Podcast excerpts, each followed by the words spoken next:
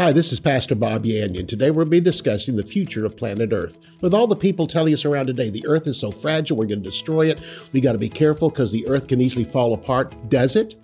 We're going to find out what the future for planet Earth is, and guess what? Your future is connected with it if you know Jesus Christ as Lord and Savior. Let's go to the Word of God together.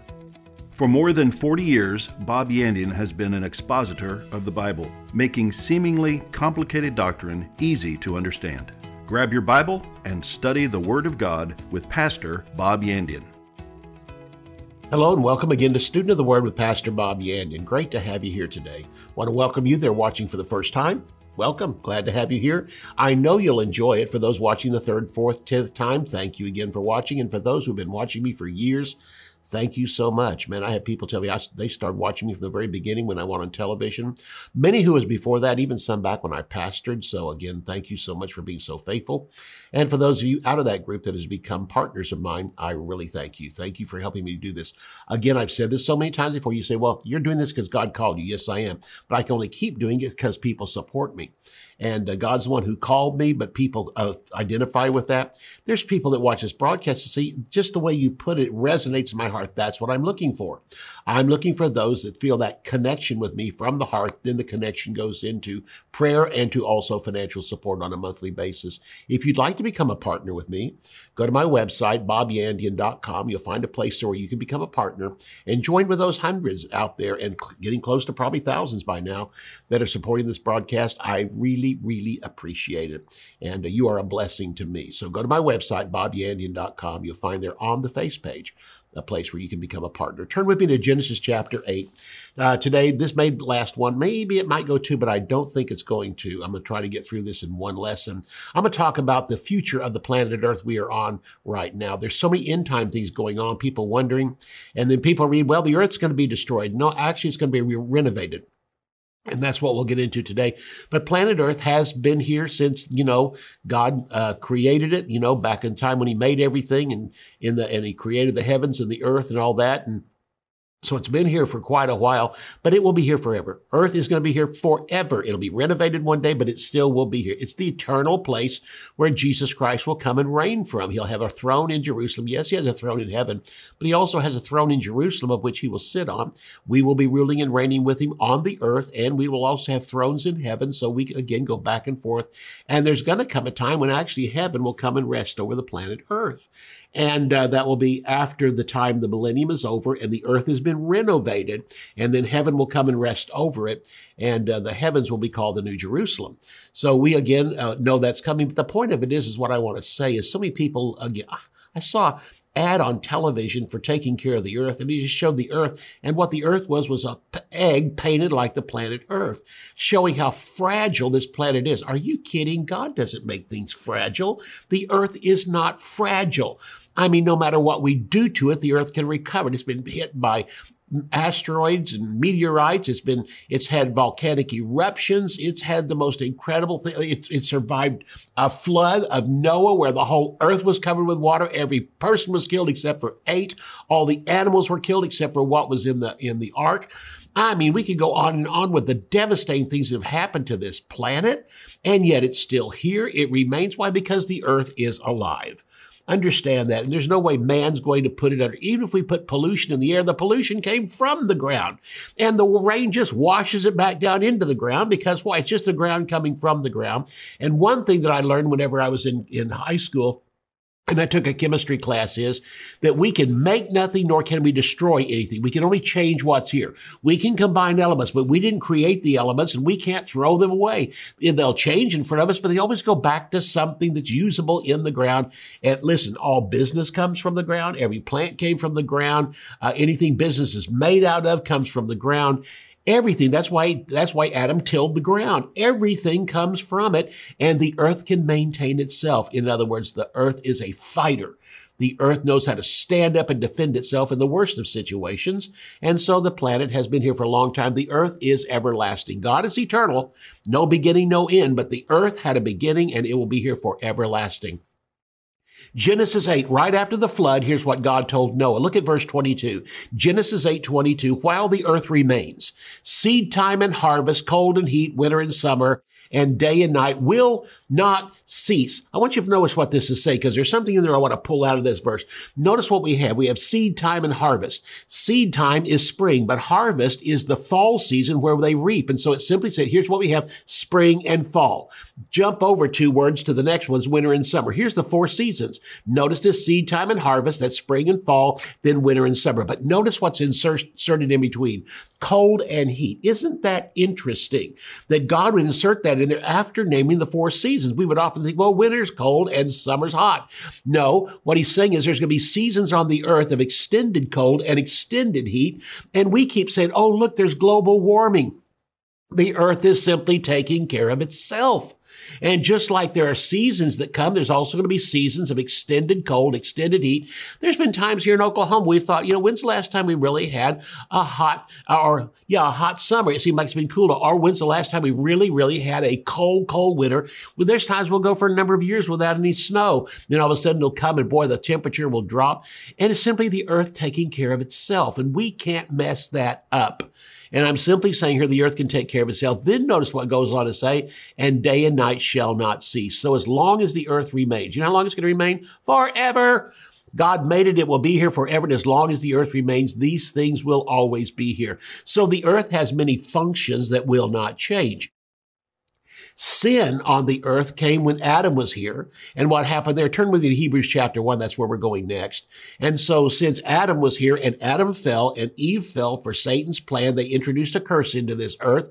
But there's going to come a time the curse will be removed from the earth. And so in Hebrews chapter one, verses 10 through 12, of which Hebrews 1 began with the statement talking about dispensations, time periods that the earth will go through, starting with the dispensation Adam and Eve were here, innocence, then conscience, then human government, and on down to the time of the church age we're living in today. And then after the church age will come the millennium.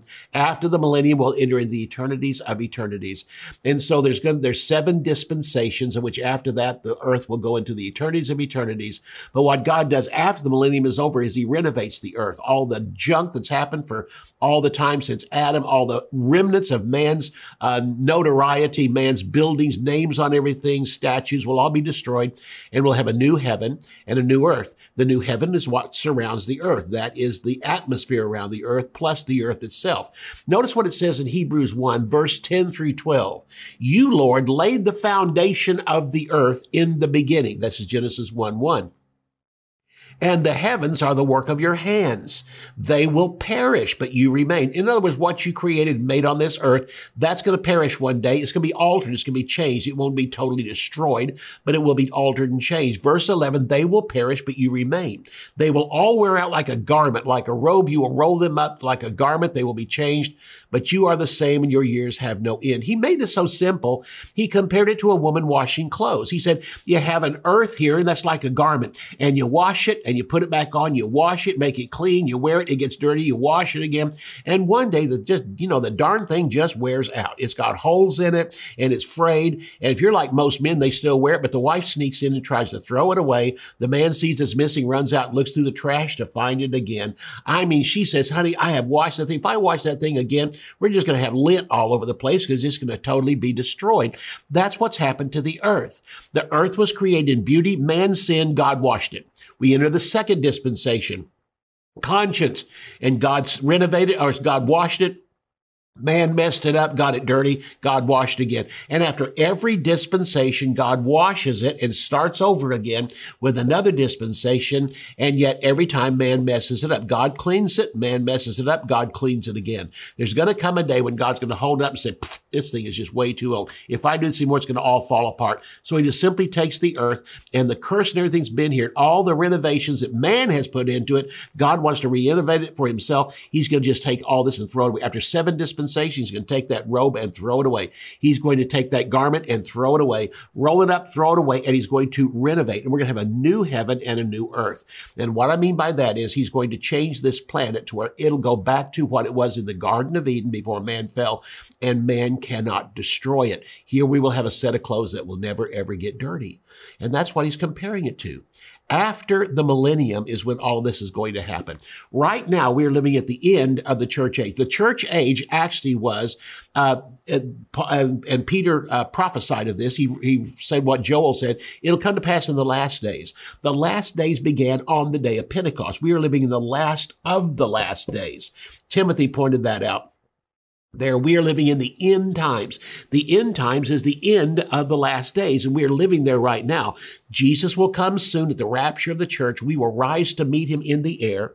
We will go to heaven, and for seven years while we are in heaven, the, the tribulation will be going on on earth.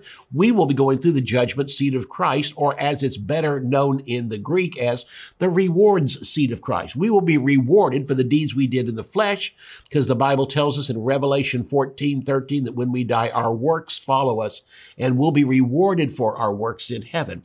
After all that's done, this then will come to pass that verse of scripture, he will present us to himself a glorious church without spot or wrinkle. It takes the judgment seat of Christ or the reward seat of Christ to get the spots and wrinkles out. Then in Revelation 19, we will come back with him at the end of the tribulation as a bride adorned for her husband.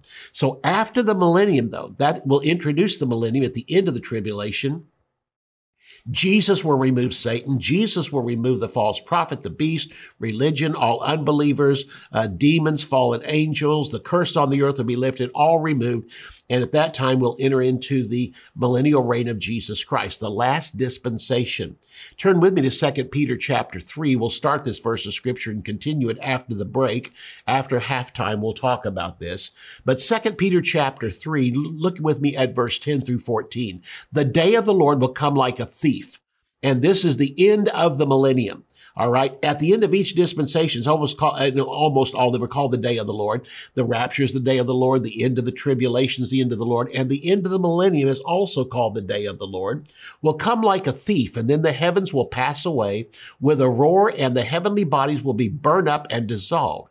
The earth and the works that are done on it will be exposed. Since all these things will be dissolved, what kind of people ought we to be in lives of holiness and godliness, waiting for and hasting the coming of the day of God, because of which the heavens will be set on fire, dissolved, and heavenly bodies will melt as they burn. But according to his promise, we're waiting for a new heaven and new earth in which righteousness dwells. So, beloved, since you are waiting for these, be diligent to be found by him without spot or blemish and walking in peace with each other. What a great verse of scripture. This verse is saying, you know what our future is? Incredibly glorious. I know we're going to go through some hard times, but I serve a God that'll take care of me. Many are the afflictions of the righteous, but the Lord delivers him out of them all. At the end of the millennium, God's going to renovate the earth, the heavens and the earth. And listen to me carefully. There are, there's two sides on this according to the heavens. Some say all the universe will be changed. No, sin didn't extend to the universe. Sin extended to the atmosphere around the earth. Satan is called the prince of the power of the air. And so beyond that, there is no curse out there. The earth has a temporary curse on it, of which Jesus will remove. And then we will move into the time period called the eternities of eternities. And lest I go on for eternity, let's go through the break right now. See you right after the break. Understanding the end times, one of the most incredible and fascinating doctrines in the Word of God, will bring us comfort for the days in which we live. The Bible says we are to encourage and exhort one another with the knowledge of Jesus returning for his saints. In Understanding the End Times, Pastor Bob Yandian provides a thorough and exciting study to give you more revelation of these times in which we live. Topics include the seven dispensations, the dispensation of the mystery, the rapture of the church, the judgment seat of Christ, Daniel's 70 weeks, the temple discourse, the tribulation, the second coming, the millennial reign of the Lord Jesus Christ. To order Understanding the End Times, visit bobyandian.com. Theology Simplified is a practical guide to foundational biblical truth. Basic doctrines are not difficult, but easy to understand. They often become disguised as complicated or deep sounding words, but the definitions are simple. Pastor Bob makes complex theological concepts clear and practical. Eight crucial doctrines of the Christian faith are demystified redemption, justification, sanctification, reconciliation predestination, election, propitiation, and glorification. These eight precepts essential for all believers to understand, come to light as you read and arrive at a deeper understanding of the finished work of Jesus Christ. To order Theology Simplified, visit our website at bobyandian.com. Bob Yandian Ministries is training up a new generation in the Word of God. Because of your generosity, this teaching ministry is able to change countless lives. You will never know until you get to heaven how many people received Jesus, were filled with the Holy Spirit, healed, or found God's will for their life through your support and prayers. If you would like to become a partner with Bob Yandian, visit bobyandian.com and click on Partnership. So, what will the new earth look like? Turn to Revelation chapter 21. The closing chapters of the book of Revelation deal with mainly what the new heavens and new earth will be like after this natural earth we're on right now will be renovated Satan's curse will be gone, the fall of Adam, all that has happened, and that will be erased. God's going to start, and the earth will be renovated at that time. We told you about it. We don't know exactly what's going to be like. We do know, according to some verses of scripture, similar to what's going to be like. But Revelation 21, let's take a look at verse 1. Then I saw a new heaven and a new earth. Uh, for the first heaven and the first earth had passed away, and the sea was no more. My wife doesn't like this verse because she loves the ocean. And it's saying here on the earth will be no oceans or seas. In other words, it'll be a completely different style of life. We are the same uh, percentage in our bodies of water as the earth has. So we are taken right from the earth. But the point of it is one day there'll be no oceans or seas. It'll be a whole new different scientific way. We won't need water. But listen, I told my wife, honey, out there, there's got to be a planet called Hawaii or something where there's entire planets of oceans and beaches and beautiful places and stuff. So we can just be there in one split second. In fact, faster than we can fly to Maui or fly to Cancun, we can be there on some distant planet and vacation there for a while. So again, but verse 23 goes on to say, and the city has no need of the sun or the moon to shine on it. On that day, apparently God will either cover the sun and the moon or else there'll just be no need for it. It'll be there. It goes on to say the city has no need of sun or moon to shine on it. Why? Because the glory of God will come and rest over the earth. Heaven itself will come and rest over the earth. The new Jerusalem will rest over the earth, and the light that comes from it will cover the entire earth. Interesting, it's not in this verse of scripture, but it says also in Revelation, there'll be no more shadows. You realize that means the only way to get rid of shadows is have light come every, from every direction. This will be the glory of God. Verse 23 says, The city has no need of sun or moon to shine on it, for the glory of God gives it light, and its lamp is the Lamb, Jesus Christ himself. By its light, the nations will walk and the kings of the earth will bring their glory into it. There'll be no more evil governments. There'll be no more evil kings. Everyone on the earth will be in a resurrection body at this time when the earth has been renovated and the millennium is over all people in natural bodies and all people who have died as sinners have all stood before the uh, great white throne judgment, found that their names were not written in the book of life and are cast into the lake of fire with Satan, the false prophet, the beast. All demons, fallen angels will all be cast into the lake of fire along with everyone who rejected Jesus Christ, and they'll be there forever and forever. That's not hell. Hell is the waiting place for the lake of fire, and they'll be in the lake of fire. And as far as most Bible scholars and commentators say, and I agree with this, it's got to be at the farthest, uttermost part of the universe where we'll be on the earth and, and hell used to be under us. Now, uh, that's all been transferred to the lake of fire and it's probably so far out as far as possible from the presence of God itself. The earth was originally made in beauty and the fall of Adam made it come to what we see today. Isaiah 45 and verse 18. Turn there. You'll remember in the opening of Genesis, it says, in the beginning, God created the heavens and the earth and the earth was without form and void. That's not what happened. Verse one and verse two is a transition because verse two, it says where that the earth was without form and void. The Hebrew word means became. Just simply look it up. That's exactly what it means. Any commentary will tell you. And also, if you go to something that deals with the Hebrew, it will tell you this word means the earth became without form and void. Something happened that caused this beautiful planet to become uh, in the condition it was, and God started recreating the planet Earth from the Garden of Eden out. But there was already a fallen being here, which caused the earth to be uh, come under a curse, and that was uh, Lucifer himself or Satan by that time. So Isaiah 45 and verse 18 says this, thus says the Lord, who created, these are the same words used in Genesis chapter 1, who created out of nothing the heavens why he's God, and then formed the earth. The word formed here is exactly correct. It means to form with the hands. And so he is what he did. He formed the earth and then made, and here's the word which means to make out of existing material. He made it. So he molded it, then made it, which means he established it. He did not create it empty, it goes on to say. And here's the same word used in Genesis chapter 1, verse 2, that, that the earth became without form and void. This word tohu means he made it to be inhabited inhabited and so he did not create it empty. He created it with fullness. He created it with beauty, but it fell in the meantime. And God had to recreate out of that mess the planet we're on right now. Satan was the one who sinned and God took the earth and wrapped it up in darkness, wrapped it up in water, what we would call the ice ages where the earth was covered with water and it was freezing cold. The ice was, the earth was that way for millenniums. And then that's how the mountains got formed, all the different things on this earth. But once God melted it and then took the water away, he came back and started Eden again. Eden existed before that time. That's where Lucifer reigned from.